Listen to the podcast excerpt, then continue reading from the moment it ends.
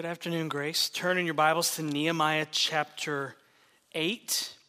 And if you're here today, whether you're a regular attender or a visitor, and you're here today and you're not a believer in Jesus Christ, you're not a Christian, you're not a disciple, you would say today, hey, I really don't care about Jesus. He's not my treasure, He's not my joy.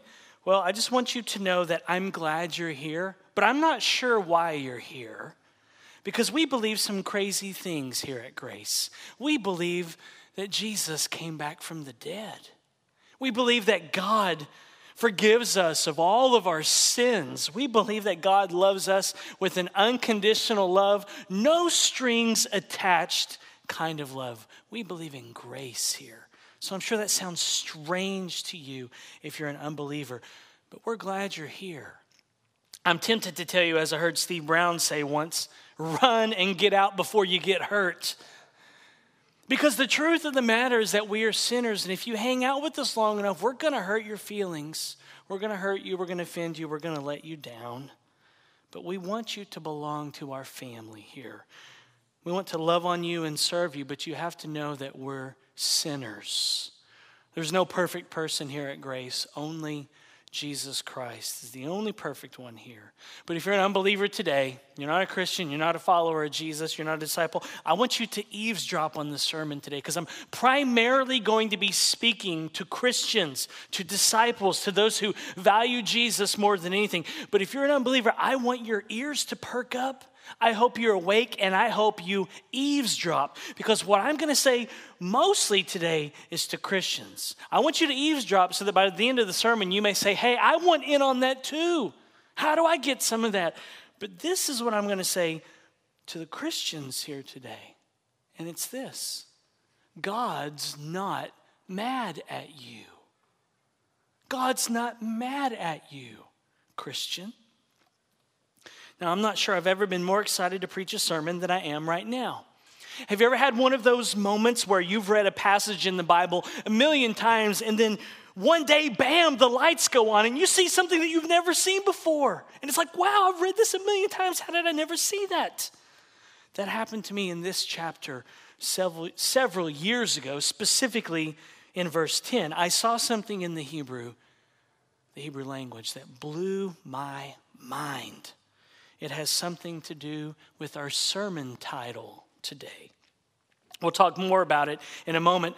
But we're probably all familiar with the phrase, the joy of the Lord is your strength, right? If you're a Christian, you know that phrase, the joy of the Lord is your strength. I'm going to propose another way of approaching that verse today. And I hope the lights go on for you too.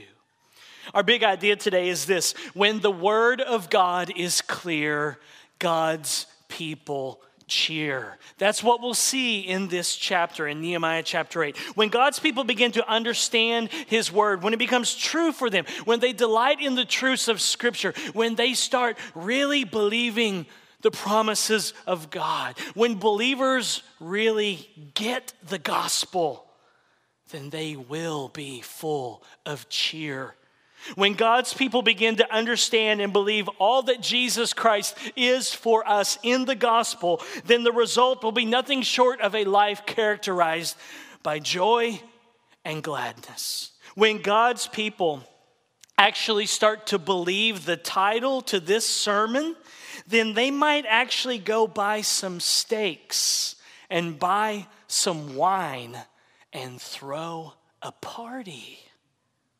More on that in a moment. But first, let me show you where I'm getting the big idea out of chapter 8.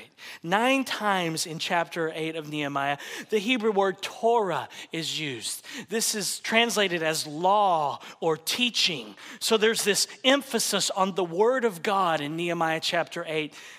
Secondly, three times the word joy or rejoicing is used. So there's this connection between God's word and the joy that it produces in us. And those two ideas come together for our big idea, which is this again, when God's word is clear, God's people cheer. Look at verses 1 through 4. Hear the word of the Lord.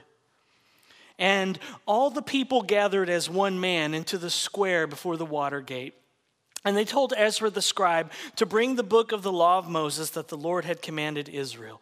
So Ezra the priest brought the law before the assembly, both men and women, and all who could understand what they heard, on the first day of the seventh month. And he read from it facing the square before the water gate from early morning until midday in the presence of the men and the women and those who could understand. And the ears of all the people were attentive to the book of the law. And Ezra the scribe stood on a wooden platform that they had made for the purpose. And beside him stood Mattithiah, Shema, Ananiah, Uriah, Hilkiah, and Maaseiah on his right hand, and Pedaiah, Mishael, Malchijah, Hashum, Hashbaddanah, Zechariah, and Meshullam on his left hand. Well, we saw that the city walls surrounding Jerusalem were completed in Nehemiah chapter 6. And last week we saw that Nehemiah put together the church directory, if you will, in Nehemiah chapter 7. But now it's time for Israel to party in chapter 8. So the people gather at the water gate, which was the proverbial water cooler, and they asked Ezra to go get the law of Moses and to read it to them. They did not have personal copies of God's word. They did not each have their own Bible like we do. So they were dependent on God's word being read publicly in a public worship service. That's how they heard the word of God. Now, notice that verse 1 says, the book of the law of Moses that the Lord had commanded Israel. God's word comes as a commandment, not a mere suggestion for the people of God. His word is not optional for us. Obedience to his word, reading his word, memorizing his word, meditating on his word, sitting under the preaching of his word, these are not options for disciples. The law, it says, was commanded to God's people. And the law must do its work. The law must do its work of condemning us and exposing our sin. The law, when we hear it, must do its work of condemning us before the gospel can do its work of reassuring us. And that's the first function of the law that the reformers talked about is that the law shows us our sinfulness. So Ezra takes the scroll and he rolls it out. Probably it was the book of Deuteronomy. It was the first day of the seventh month, and they were about to celebrate the Feast of Tabernacles or the Feast of Booths. More on this in a moment. But in God's law, in the book of Deuteronomy, chapter 31, verses 9 through 13, gives the instructions for what Israel was about to do in preparation for celebrating the Feast of Tabernacles. Deuteronomy 31, verse 9 says, And then Moses wrote this law and gave it to the priests, the sons of Levi, who carried the ark of the covenant of the Lord, and to all the elders of Israel. And Moses commanded them, At the end of every seven years, at the set time in the year of release, at the Feast of Booths, or the Feast of Tabernacles, when all Israel comes to appear before Yahweh your God at the place that he will choose, you shall read this law before all Israel in their hearing. Assemble the people, men, women, and little ones, and the sojourner within your towns, that they may hear and learn to fear the Lord your God, and be careful to do all the words of this law, and that their children who have not known it may hear and learn to fear the Lord your God as long as you live in the land that you are going over the Jordan to possess. So Ezra opens up the scroll of Deuteronomy and he reads it to all who can understand. And then Ezra goes and does something that is so countercultural to us. He reads the law, the book of Deuteronomy, for about four to five hours from morning until noon. He reads the Old Testament and they sit and they listen. Now, by yourself, it'll take you about two and a half to three hours to read the book of Deuteronomy. So, maybe with a few interruptions since kids were present, Ezra reads the book of Deuteronomy for about four to five hours. And then verse 4 says that Ezra stood on a platform that they had made for him. The platform served, served uh, two purposes. One, it enabled the people to see Ezra. They didn't have the you know, many screens like, like we do in churches now where you can see the preacher. But secondly, and most importantly, it served as a reminder that God's word is above us, that it is sovereign and has authority over all people, every human being, Christian or non Christian. Now look at verses 5 through 8. And Ezra opened the book in the sight of all the people, for he was above all the people. And as he opened it, all the people stood. And Ezra blessed Yahweh the Lord, the great God. And all the people answered, Amen, Amen, lifting up their hands. And they bowed their heads and worshiped the Lord with their faces to the ground. Also Jeshua, Bani, Sherebiah, Jamin, Akub, Shabbethai, Hodiah, Maaseiah, Kelita, Azariah, Jozabad, Hanan, Pelaiah, and the Levites helped the people to understand the law while the people remained in their places. They read from the book, from the law of God clearly, and gave the sense so that the people understood the reading. So Ezra opened and unrolled this long scroll and all the people stood up. It was a sign of reverence for the word of God. And then verse 6 says, After Ezra read from the book of the law, he blessed the Lord. He, he likely exalted Yahweh, the sovereign Lord, and, and spoke of his attributes, how he was the great and awesome and merciful God. And then the people of God responded, Amen, Amen. Now, this is a preacher's dream verse because you don't have the obligatory, can I get a witness or can I get an amen? These people are so struck with God and His character and His word that they respond with not just one amen, but with two amens. And then they lifted up their hands. This was not passive worship, they are engaged, they are listening to and responding to the Word of God. This is none other than proof that when God's Word is clear, God's people cheer. They hear God's Word explained and they respond with two amens and they lift their hands in worship. Shouldn't this be the way that we respond to God's Word? Shouldn't we respond to God's Word with joy and cheerfulness? This is exactly what the Apostle Paul does. You just read his letters. He starts expounding on some deep theological truth, and he'll stop in the middle of what he's saying and just exert praise to God. Right in the middle of his letters, he'll be so overwhelmed with the truth of what he's saying that he'll stop and say, Blessed be the Lord. Have you ever read a passage and the truth just struck you and you couldn't help but praise God? Like the lights go on and you just stop what you're doing and you're so overwhelmed with the truth of God's word. That's what Paul does in his letters. It's what these Israelites did, and it's what we should do too. You see, when God's word is clear, God's people cheer. Well, after their joy over God's word, the Israelites continue in worship. And verse 6 says that they bowed their heads and worshiped the Lord with their faces to the ground. They put their noses down into the carpet, they put their faces down into the dirt, which was a sign of their submission to the authoritative word of God. In fact, the Hebrew word here for worship means to cause oneself to bow down. That's what this Hebrew word here means worship. It means you cause yourself to bow down. It's used over 170 times in the Hebrew Old Testament, and it occurs exclusively in the Hishtafel stem, which is the causative stem in the Hebrew language. Now, I know that doesn't give you goosebumps, but let me explain that to you. The idea behind this verb form is that in worship, it is you causing yourself to bow down. That's what it means to worship.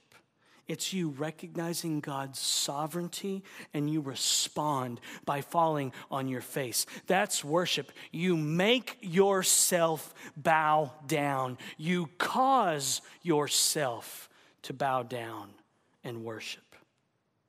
So the Israelites have responded to God's word by attentive listening, four or five hours, by standing, by raising their hands, by saying amen, and now by kneeling and bowing down and making themselves get down on their hands and knees. I think you could sum all of this up this way worship is joyful trembling.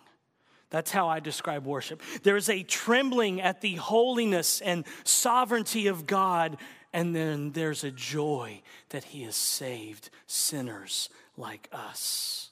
Joyful trembling. That's how you define worship according to the Bible. Joyful trembling. Now, I know it seems like those two words don't go together, but they do. It's what you see all over the Bible when people encounter God in the scriptures. In fact, it's what's happening around God's throne right now. Worship is joyful trembling. Well, after this public reading of Scripture, then personal discipleship took place. The Israelites actually start making disciple making disciples. Look at verse 7.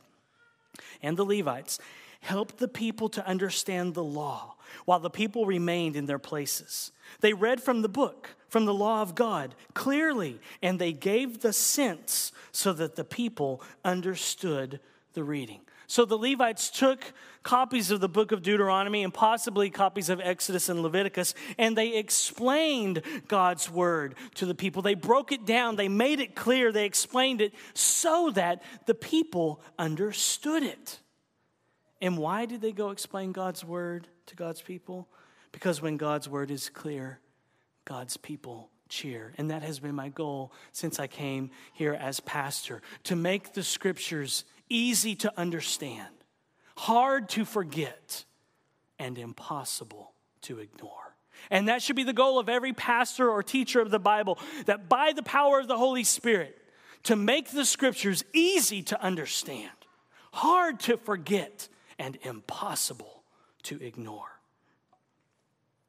But notice how this people respond to God's word in verses 9 through 12. It's different. Look at verse 9.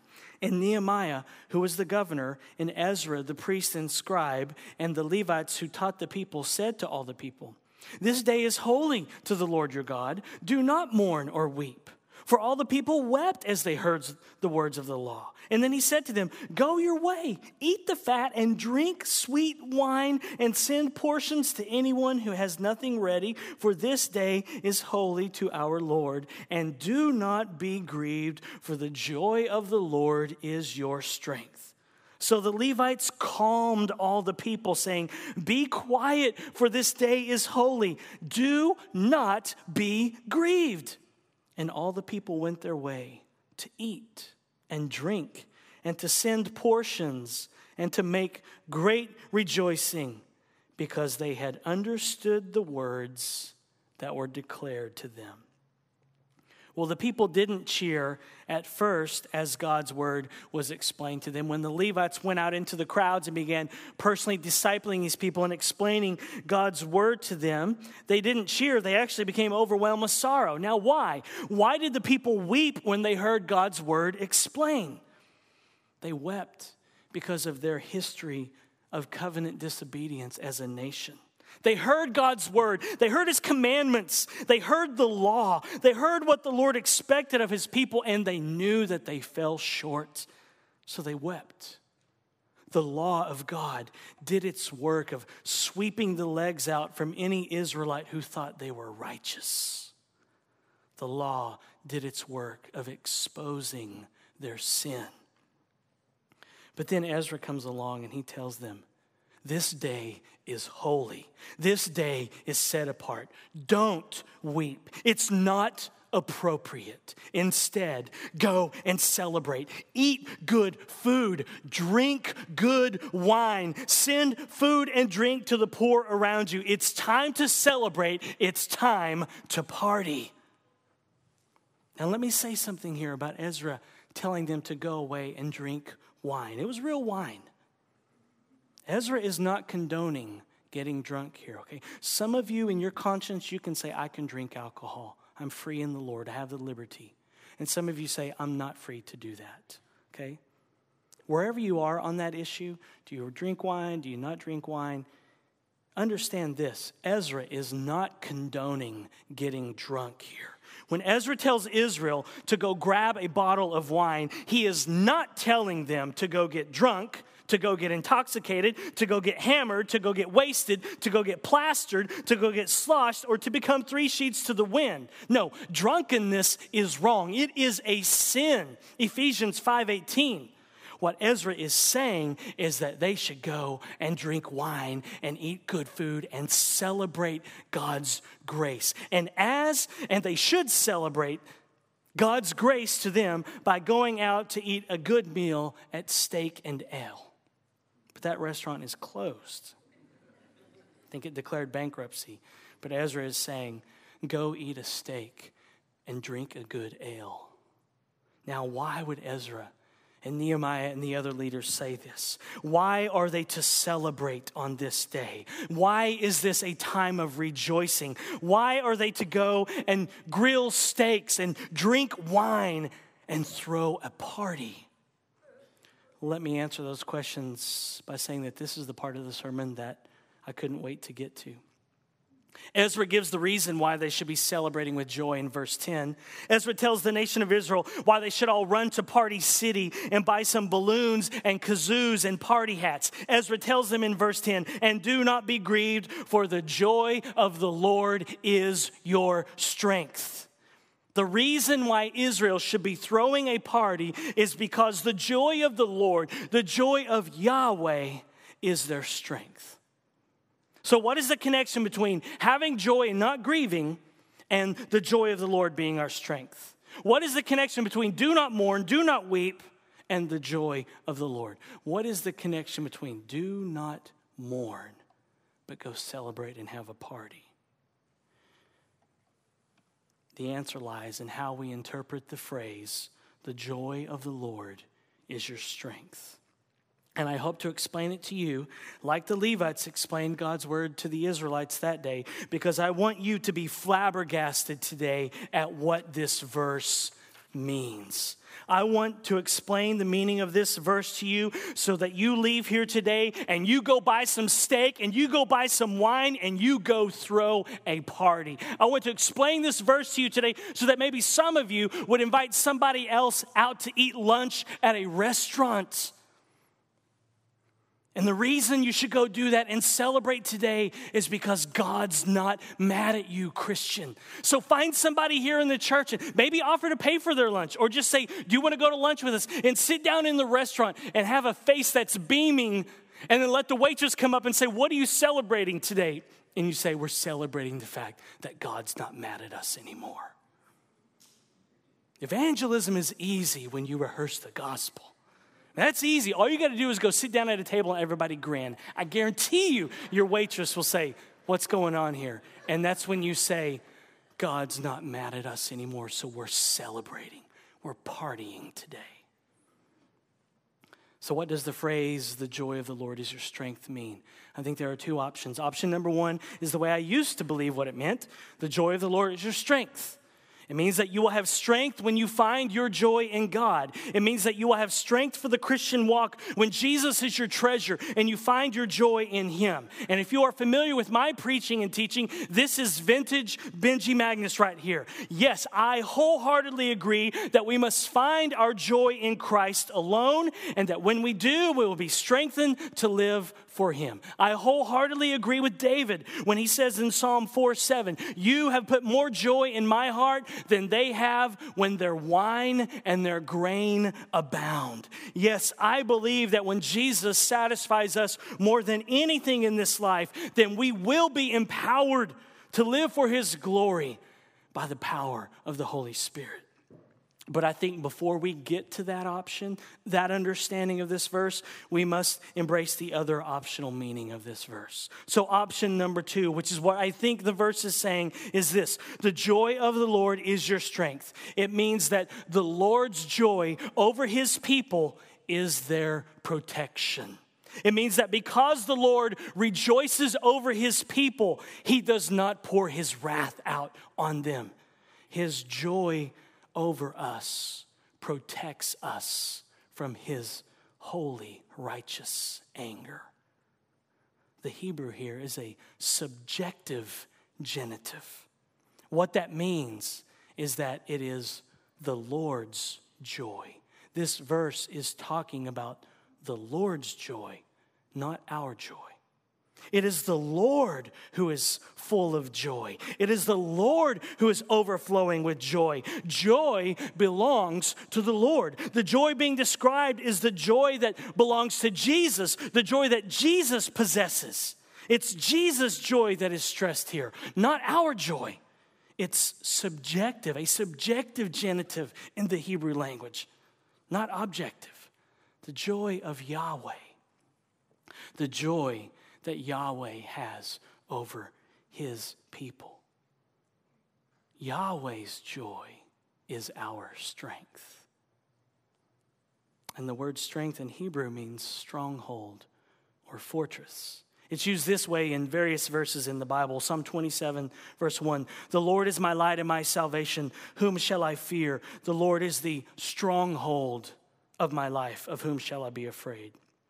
Psalm 37, 39. The salvation of the righteous is from the Lord. He is their stronghold in time of trouble. Jeremiah 16, 19. O Lord, my strength and my stronghold, my refuge in the day of trouble. I believe that Ezra is saying this to Israel Don't grieve, people. Be joyful. Put those Kleenex boxes away. Don't weep. Don't have the ugly cry face. Don't let your mascara run down your cheeks. Why? Why, you ask, why, Israel? because the Lord's joy is your stronghold. The Lord's joy is your protection. The Lord's joy is your fortress, your refuge. It is Yahweh's joy over his people that protects us from his wrath against our sins. We should not be grieving because God's not mad at us. He actually rejoices over us. That's awesome grace. As the old TV shows used to say, that's incredible. That's the gospel. God's not mad at you. If you are God's child and have been adopted into his family by faith in Christ, then he's not mad at you anymore. But what were the people struggling with? in Nehemiah 8. And why were they grieving? They were weeping because they heard God's righteous requirements in the law and they knew their history of rebellion, so they started to grieve. The word was the word of God was unclear in that they only heard the law, in that they only heard the condemnation of the law. So they couldn't cheer because they hadn't heard any gospel yet. They were leveled by the law, so they were grieved. All they heard was the law, the condemnation of the law, of how they have done wrong, how they haven't lived up to God's requirements until Ezra brought the gospel. So Ezra comes along and gives them the gospel. And he says, Stop grieving. Put your Kleenex away and grab a bottle of Chianti. Grab a bottle of wine. Put away your sackcloth and ashes and go grab some Samuel Adams. Have joy.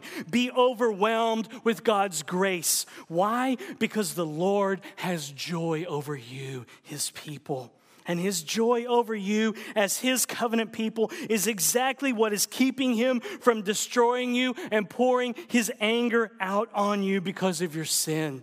His joy over you is your protection, your fortress, your stronghold.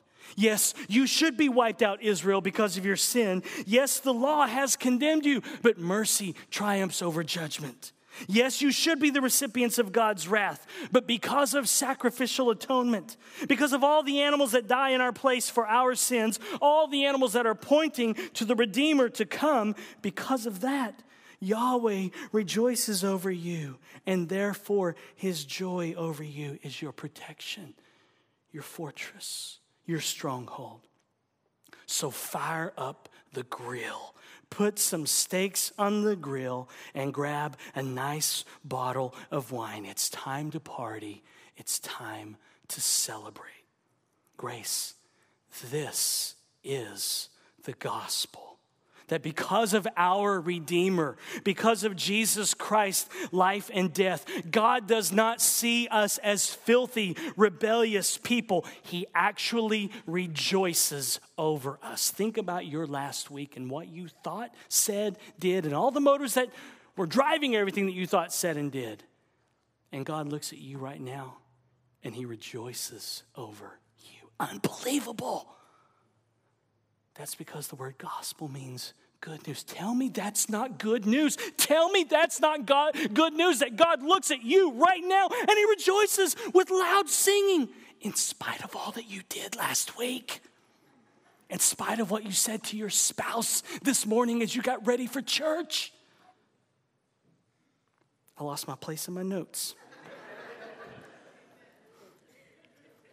Ezra and company were looking forward to Jesus, the Redeemer. They were looking forward to him. We look back to his life and death and resurrection. And because of Jesus, because we are in union with Him, God does not see us as filthy, rebellious people. He actually rejoices over us because when He sees us, He sees Jesus. When He sees you, He does not see your sin, He sees His Son. And tell me, when God looks at his son, what does he do? His heart, over, his heart overflows with joy and praise because he loves his son. And that's what he does when he looks at you. As Zephaniah 3:17 says, "The Lord your God is in your midst, a mighty one who will save. He will rejoice over you with gladness. He will quiet you by his love. He will exult over you with loud singing." So, option number one, you will have strength for the Christian journey when you find your joy in God. That actually flows out of option number two. The Lord's joy over his people is their protection. It is precisely because Jesus has joy over his people that his people have joy over Jesus and all that he has done for them. The Lord's joy over his people gives his people joy over their sorrows, joy over their sin, joy over their circumstances. Because we know that the Lord has joy over us, his people, we can then have joy in the Lord. And that's what happened in verse 12. The people understood the gospel, understood the word of God, and they went away, as verse 12 says, to make great rejoicing. They listened to Ezra and they went to Costco and they bought a bunch of steaks and a lot of wine and they had a party. They were struck down by the law in Deuteronomy that Ezra had read earlier that morning, but then Ezra pointed them to the gospel, so they went away to make great rejoicing. They went away to party. And people think serving Jesus is a bore. Hogwash. He says, Go eat steak and drink wine and give to the poor. Serving Jesus is the best thing in the world. Why? Because Jesus throws the best parties. And now a question Does this mean that there are not times for sorrow over our sin? Does this mean that there should not be times of repentance? No.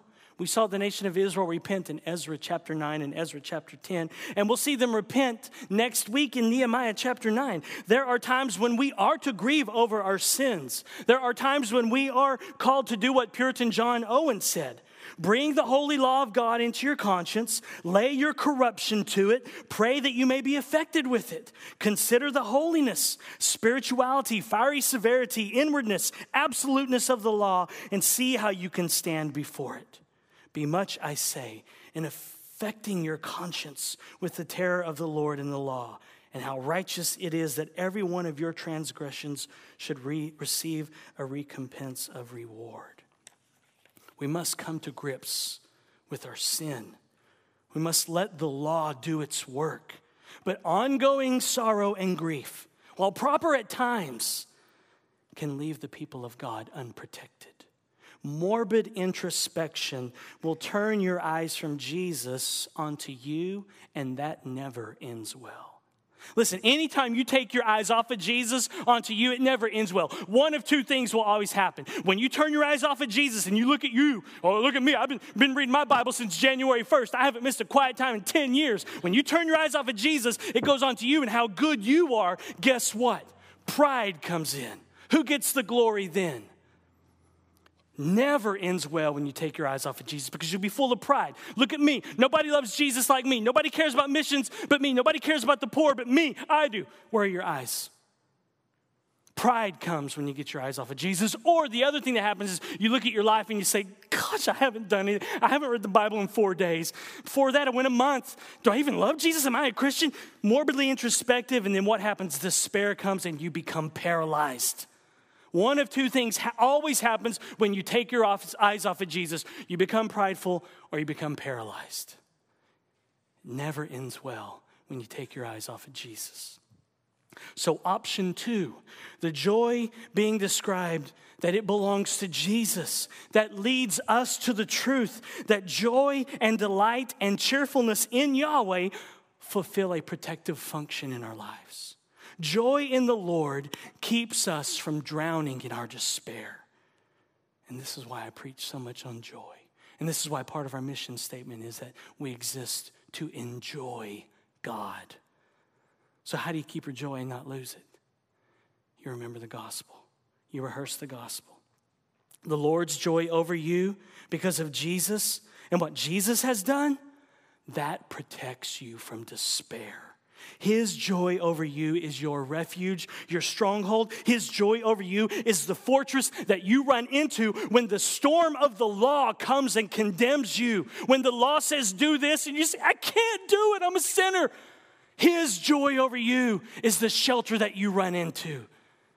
And when the storm of your sin rages around you, and the devil says, I can't believe you did that, you call yourself a Christian the joy of Jesus is your shelter, and you run to him and you tell the devil, Yes, I'm a sinner, but he rejoices over me. What are you going to do with that? How amazing. God has joy over me because of Jesus. It's true when God's word is clear, when the law is preached, followed by the gospel then God's people cheer. Well, joy was also appropriate for the Israelites because they were about to celebrate the Feast of Tabernacles or the Feast of Booths. Look at verse 13. On the second day, the heads of the fathers' houses of all the people, with the priests and the Levites, came together to Ezra the scribe in order to study the words of the law. And they found it written in the law that the Lord had commanded by Moses that the people of Israel should dwell in booths during the feast of the seventh month, and that they should proclaim it and publish it in all their towns and in Jerusalem. Go out to the hills and bring branches of olive, wild olive, myrtle, palm, and other leafy trees to make booths as it is written. So the people went out and brought them and made booths for themselves, each on his roof, and in their courts, and in the courts of the house of God, and in the square at the water gate, and in the square at the gate of Ephraim. And all the assembly of those who had returned from the captivity made booths and lived in the booths. For from the days of Joshua, Jeshua, the son of Nun, to that day the people of Israel had not done so. And there was very great rejoicing. And day by day, from the first day to the last day, he read from the book of the law of God. And they kept the feast seven days, and on the eighth day there was a solemn assembly according to the rule. So, what was the Feast of Booth or the Feast of Tabernacles? We saw the nation celebrate this in Ezra chapter 3. The Feast of Tabernacles was a festival designed to remind Israel of the wilderness journeys when they came out of slavery in Egypt. So during an entire week, the Israelites were supposed to live in these makeshift huts or booths that were weak and fragile and barely held together. This was camping out to them. It was to remind them for one week a year that they used to live in the wilderness and they had no home. And it was to remind them how fragile their lives were. But understand this, grace God's people aren't just weak one week of the year. The Feast of Booths, the Feast of Tabernacles, was designed to scream into the Israelites' ears that God's people are always weak and that we are always fragile. They weren't just weak and fragile because they had left Babylon and were rebuilding the city of Jerusalem. They weren't weak and fragile because most of them were living in tents at this point. They are weak and fragile because that's how God's people are at all times and in every generation. But notice in verse 17 how joy was still a theme in the midst of their weakness. And there was very great rejoicing. What prompted this joy? It was the book of Deuteronomy. Deuteronomy 16, verses 13 through 15 highlights this. They heard God's word, they understood it, and it produced joy. Remember, when God's word is clear, God's people cheer. They understood that God had done all of these things for them, provided redemption from slavery to Egypt and slavery to Babylon. He provided forgiveness of their sins through sacrificial atonement. He provided His word to guide them. He provided food and wine through the harvest. This is a picture of the gospel. And Jesus Christ lived a perfect life, died in our place as a sacrifice, accomplished our redemption. He forgives us, He covers us with His righteousness, and provides our every need. And because of what Jesus did for us, now God is rejoicing over us with singing. The Lord has joy over us. Can you believe it? the triune God, Father, Son, and Holy Spirit, has joy over us. His joy protects us from his wrath and anger forever. That anger is removed. Christian, God's not mad at you. God's not mad at you, Christian. He will never, ever pour his wrath out on his children. God's not mad at you. And some of you don't believe that today. Some of you are Christians, but you live with a sense that God is ticked at you. You think he's mad at you. Thinks his arms are crossed, there's a frown on his face, and he rolls his eyes in disgust at you. Some of you think he doesn't even like you. You are wrong. He rejoices over you. He delights in you, and He does it all because of Jesus. You are His beloved today, Christian. You are His beloved. That is your identity. And the proof of that today is right here at this table. The Lord's Supper is proof, tangible proof, that will be confirmed shortly by your taste buds that God's not mad at you anymore, Christian. And if you are one of His children, adopted into His family, then you have reason to rejoice big time today because God rejoices over you because of his son Jesus. But if you have not repented and admitted your sins and rebellion against God, then you need to fear. God is mad at you. His anger is kindled against you because of your sin because of your rebellion, because you've broken his commandments and broken his law. But you can escape his anger and wrath by running to Jesus. You can escape being the recipient of his anger and wrath forever, for eternity in hell, if you would just run to Jesus. Will you do that today? There's hope for every single person here. Turn from your sins and trust in Jesus? Why not leave today knowing that God's not mad at you, but that He actually rejoices over you? That would be the best way to walk out of these doors today.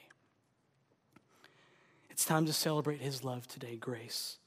It's time to party. And we're going to do that by eating the Lord's Supper. So let's take a moment to pray, to load our conscience with the guilt of our sin as we hear the law, and then to rehearse the gospel and remember that the Lord rejoices over us. Let's pray. Father, we hear, if we just start with the Ten Commandments, Deuteronomy 5 7, you shall have no other gods before me. If we just start there, we're already undone. We've already been exposed because we worship a thousand idols every day. So we're already condemned by just the first commandment. And we haven't even got to the other nine. Forgive us, Lord. Forgive us of wicked thoughts, wicked words, wicked actions, and wicked motives that drive everything that we think, say, and do. Forgive us and cleanse us. We stand exposed as sinners. But now we rehearse the gospel. Say, Forgive us. And we thank you that because of Jesus, we are your beloved. Because we are in union with your Son, you now rejoice over us. It's unbelievable. It seems too good to be true, but it is true. Thank you for your grace. In Jesus' name. Amen.